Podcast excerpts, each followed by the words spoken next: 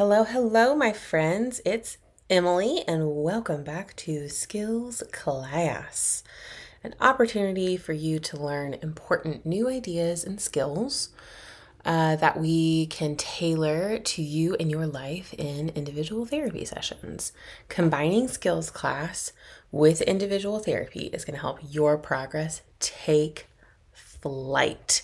So, before we get too deep into lesson two, I want you to just take a quick second and we're going to find five things that you can see.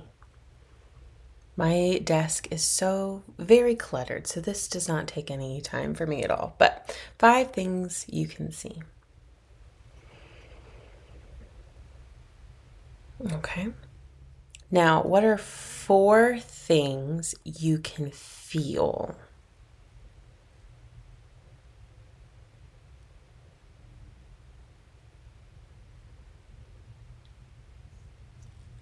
Maybe it's your feet on the ground, your bum in your seat, your sweater, things like that.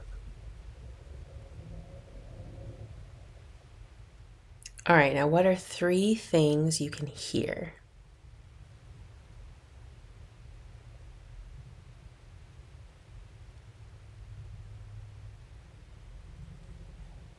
Okay. Two things you can smell. This one might be a little tricky. We don't, if it's not two, don't stress.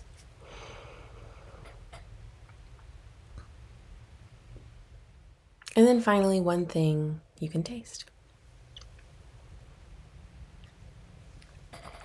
Mm, I took a sip of coffee. So, hopefully, we are feeling very grounded in the present moment. So, today we're going to be talking about five emotionally relevant cues. We're going to be talking about the five major categories of emotions why they happen, how they happen, how to tell where you're at in them. There is going to be brain science and some neurology uh, for all my lovely brain nerds out there. But there, I'm also going to be weaving in some of my play therapy background. This was an important piece of teaching I would do for all of my kid clients, as well as teachers and parents for years. So I'm going to be enjoying this like trip down memory lane with this metaphor. In your workbook, there is a mood meter that you'll see for this lesson. And the colors in the mood meter are going to match up with everything that we're talking about today. So if you are a more visual learner and would like to have something to kind of reference you got that. So let's just dive in. Our neurosensory system is always scanning the world and ourselves for stimulus that's relevant to our well being.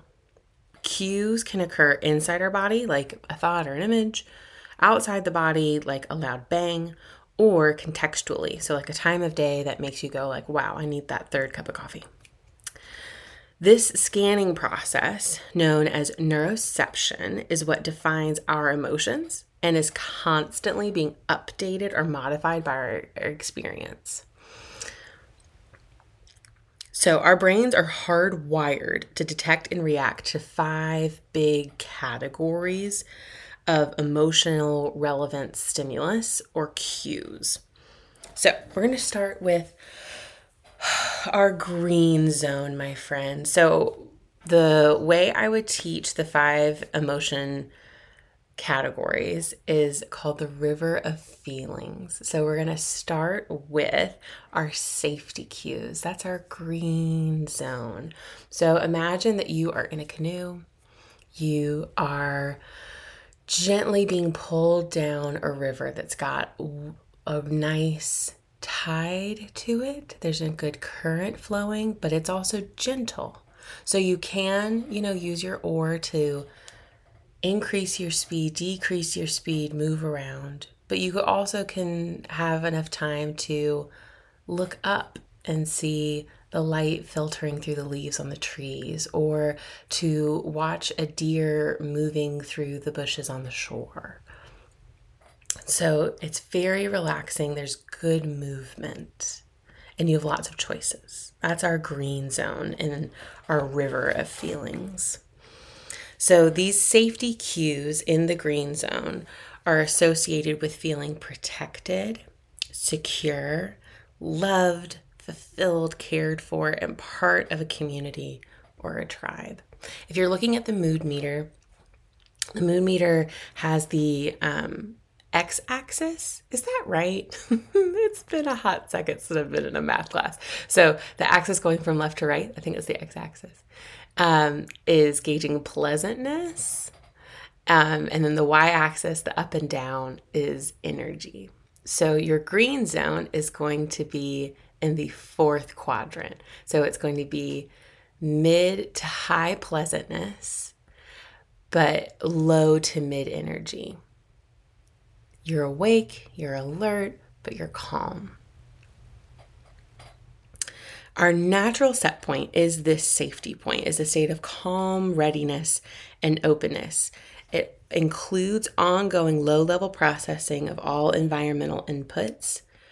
Safety cues are stimulus that trigger this set point. So a cue triggers the green zone, a calm, friendly state linked with a brain neural substrate known as the ventral vagal complex. It's part of your parasympathetic nervous system if you are a big brain nerd and you're like, ooh, I like all these terms, cool beans. If you're like, wow, Emily, that's a lot of jargon, don't worry about it. Like, you don't have to remember this. There is no test. Our calm, friendly social safety system controls how we communicate non-verbally. So, all of the different things in our body language our facial muscles, allowing us to make facial expressions, our voice box muscles, allowing us to have a soft, melodic tone of voice, our middle ear muscles, which allow us to tighten our eardrums so we can hear human speech better, and our neck muscles, which allow us to, you know, direct our attention wherever it needs to be. Social safety activation is characterized by feelings of contentment, well being, receptivity, curiosity, and a desire to socialize. When the social safety system is on, our body feels relaxed. Our heart rate slows, our breathing rate slows, and we feel that it's safe to openly express how we're feeling. We're more likely to make eye contact, more accurately hear what other people are saying, and we're also more likely to want to touch and be touched. A hug sounds like a good idea when you're in the green zone.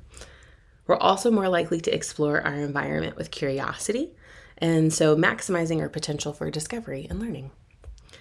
Uh, some examples of things that cue you into your green zone a stroll in the park, a laughing child, a hug, petting your sweet little dog or cat, a happy memory, a pleasant meal with a friend, etc.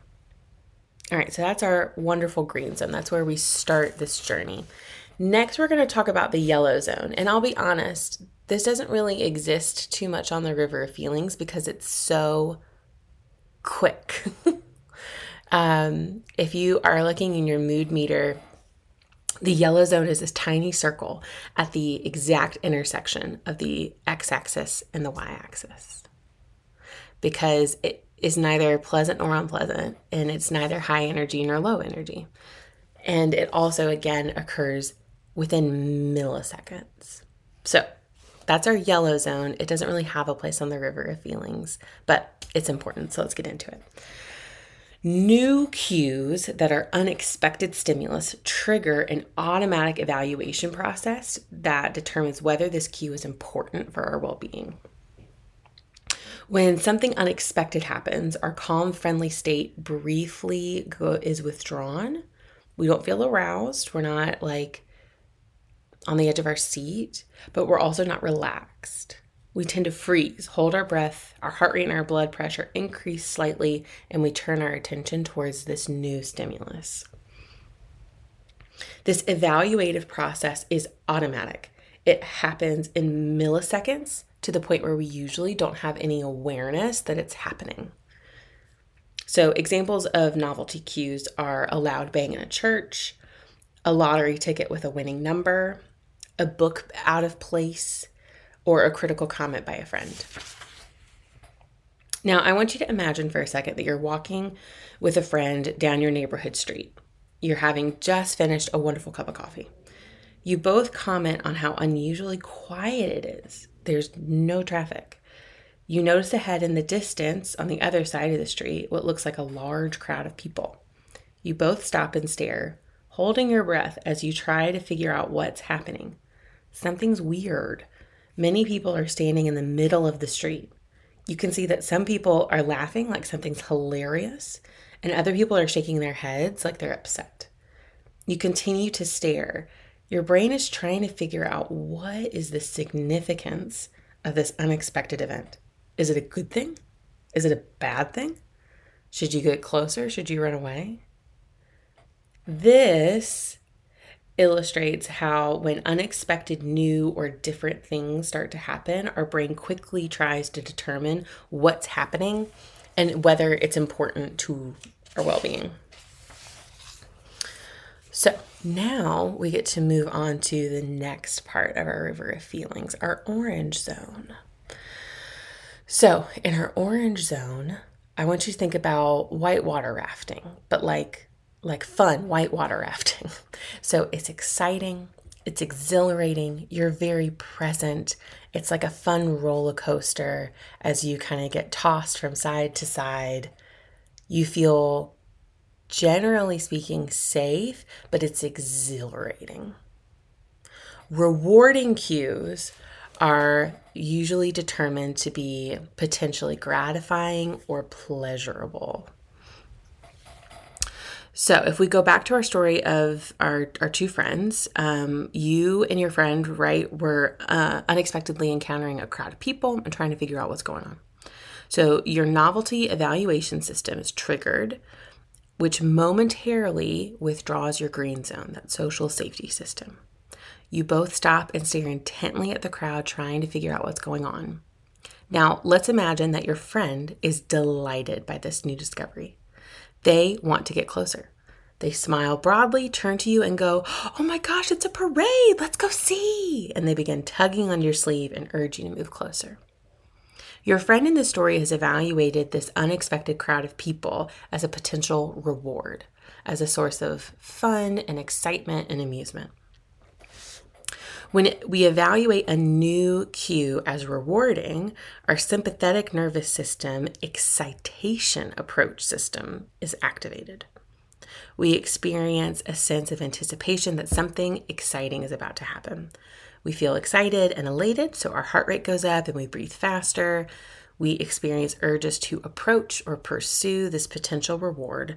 Our conversations are more animated, making us much more fun to be around.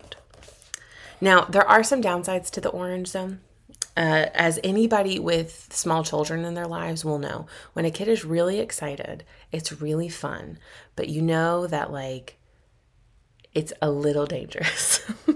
so, the more extreme or strongly activated your reward state is, the less active your social safety is going to be. The more deep into your orange zone you are, the less close you are to your green zone, right? In your mood meter, your orange zone is going to be the first quadrant. It's right stacked right on top of your green zone because it's mid to high pleasurable, but it's also mid to high energy. Now, we can become hyper goal focused and less open to non reward related stimulus. So, we probably aren't aware that our conversation is only focusing on what we are excited about. And we might feel bored or disinterested if someone tries to change the subject.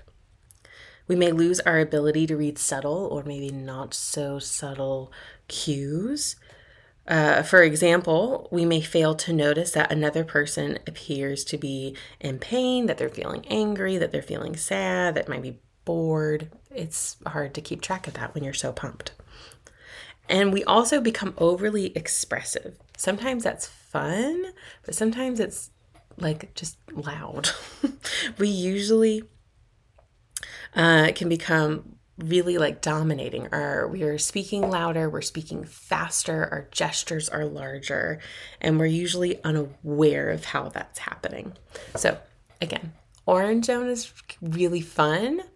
It's the surprise of a birthday party. It's oh my gosh we're going to disney world. It's um i think i'm gonna finally accomplish this goal. It's I won the lottery. Like it can be really, really exciting. Um, and because your sympathetic nervous system is activated, it's also really easy for it to quickly switch to from your exciting approach state to your threatening state, which is our red zone.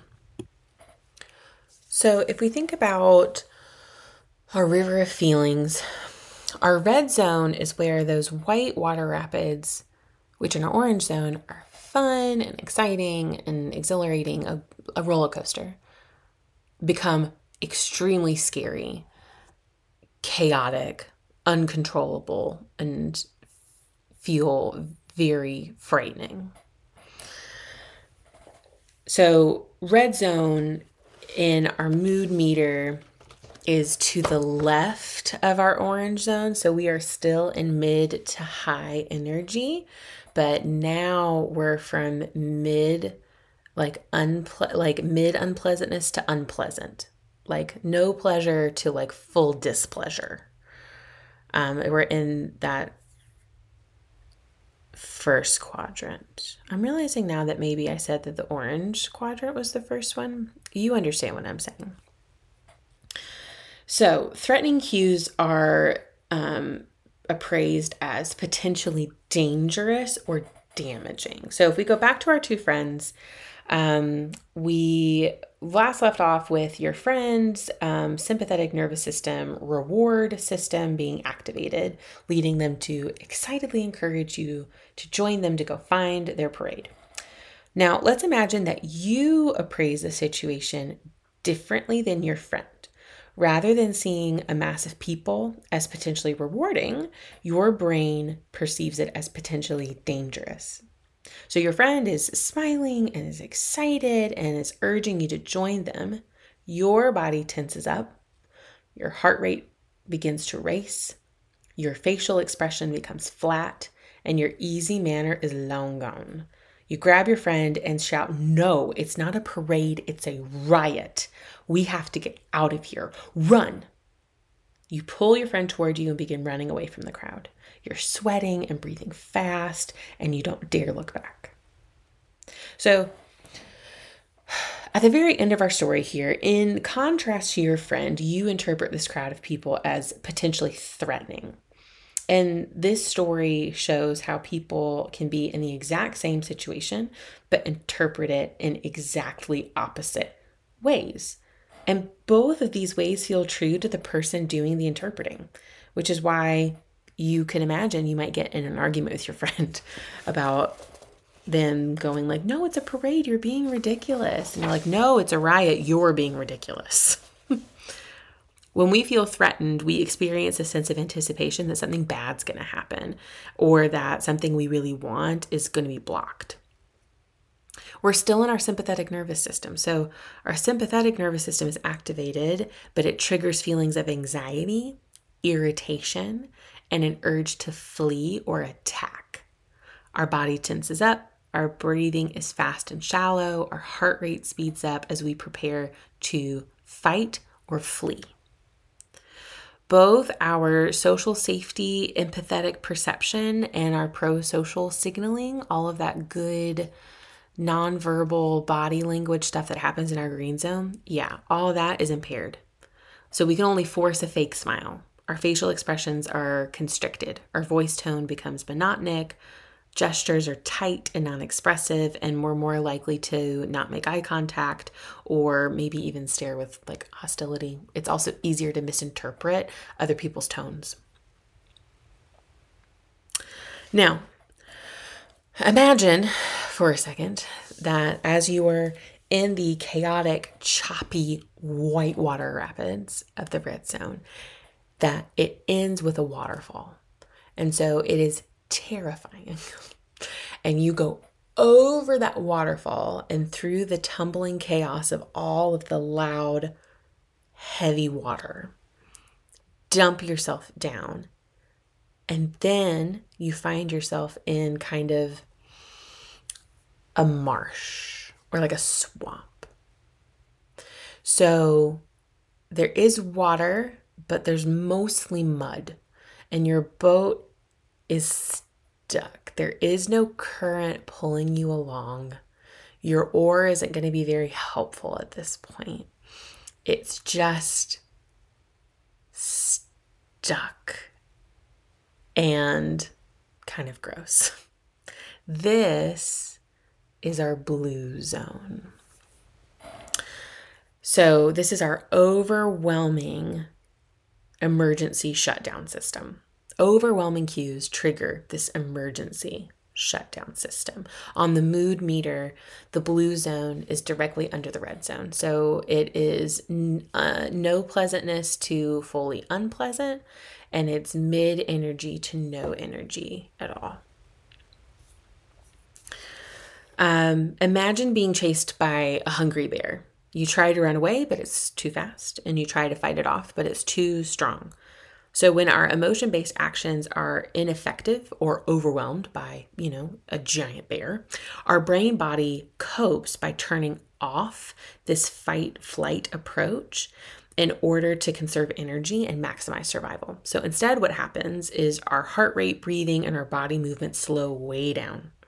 We become almost immobilized. Our social safety signaling is completely deactivated. We lose all facial expressions. It's like becoming a zombie in a horror film. Like you end up playing dead almost.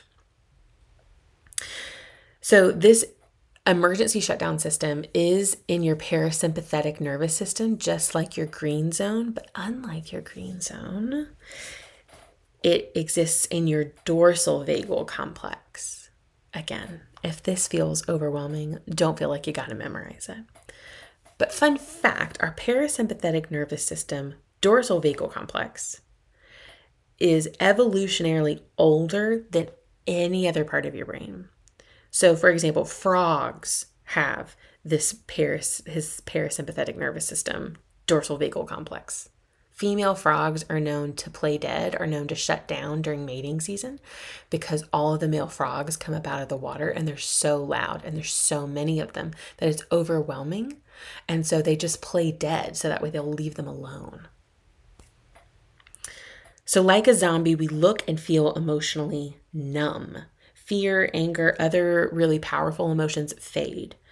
We experience pain less intensely, and at its most intense, like at its least pleasant and least energy, you dissociate completely, like you have an out of body experience, or you faint.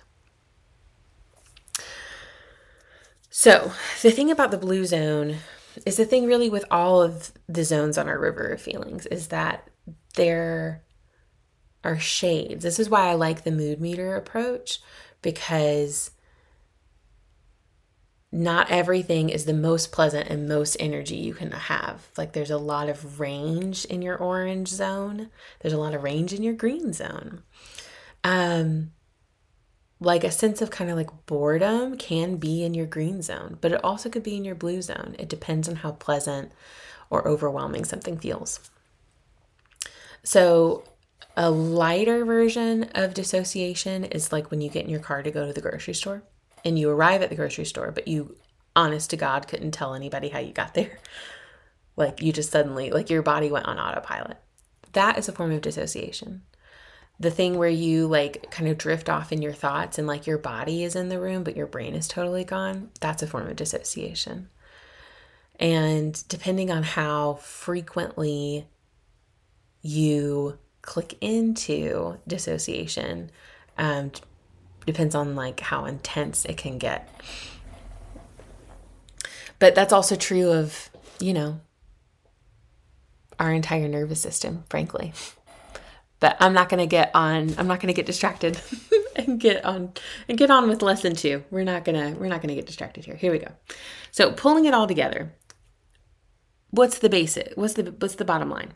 We are never not emotional. We are always in one of the five emotional states. We are always somewhere on the mood meter.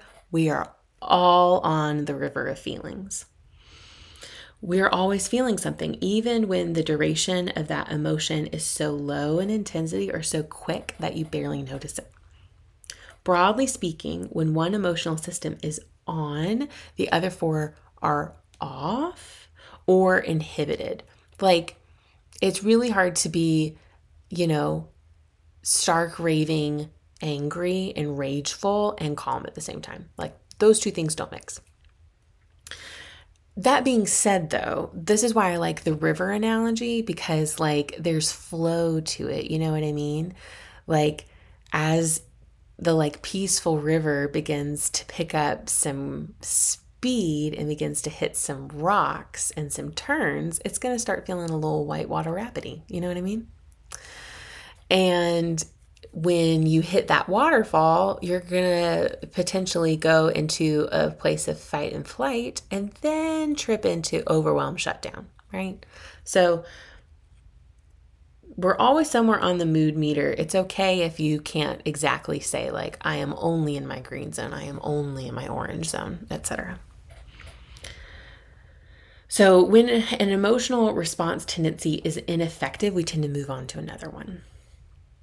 So I'm going to use a story to kind of illustrate this. I want you to imagine a teenager named Sally whose idol is Taylor Swift.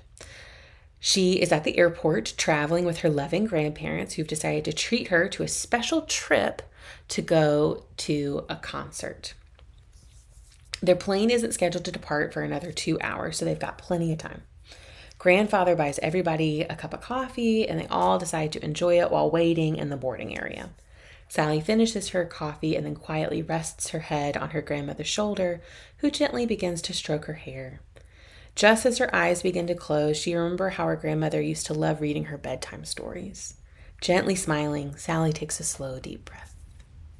So, Sally is very clearly in her green zone. And the way we know this is because she is resting her head on her grandmother's shoulder. She feels comfortable enough to begin to close her eyes. She's smiling gently, and she's got that deep, cleansing breath while remembering a really warm childhood memory. So while resting quietly, Sally begins to notice that the noise level around her family's seating area is different. It suddenly seems unusually quiet. So her green zone is beginning to transition into that yellow zone. Sally feels less drowsy. She lifts her head from her grandmother's shoulder, scans the area, and listens intently. The people in the seats next to her family are now standing. They appear to be staring intently at something. She looks to see what it is and spots a large crowd gathered around what appears to be an arrivals gate. So now she's firmly in her yellow zone, right? And the reason we know this is because she feels alert, but she's not like on the edge of her seat. She adjusts her body posture from a state of like relaxation to one of alertness. And without even like being aware of it, her brain is working to try and figure out like what's going on. Without warning, the crowd suddenly breaks into applause. A few people seem to be excitedly shouting. With a smile, Sally turns to her grandparents and says, Let's go see what's happening. The applause continues. Her heart begins to race. Her breath quickens, she feels flushed, and as she gets closer, she spots the source of the crowd's applause. It's Taylor. It's Taylor Swift here in person right now. She squeals with delight and sprints towards her, shouting, Taylor, Taylor, Taylor. Oh my God, I love you. I love you. She fails to notice the stern look she's getting from other people as she shoves them aside, leaps over them, and steps on their toes. She only has eyes for Taylor. Her grandparents are now hurrying to catch up with her. So clearly, Sally is now moved from her yellow zone to her orange zone, right? Her body is animated, her heart and her breathing rate have increased. She feels flushed. She's approaching her big reward and becomes hyper goal focused. And her ability to be empathetic to other people is impaired, right? She's shoving them and stepping on their toes because she is in a single minded pursuit of her goal. Sally is determined to get to Taylor.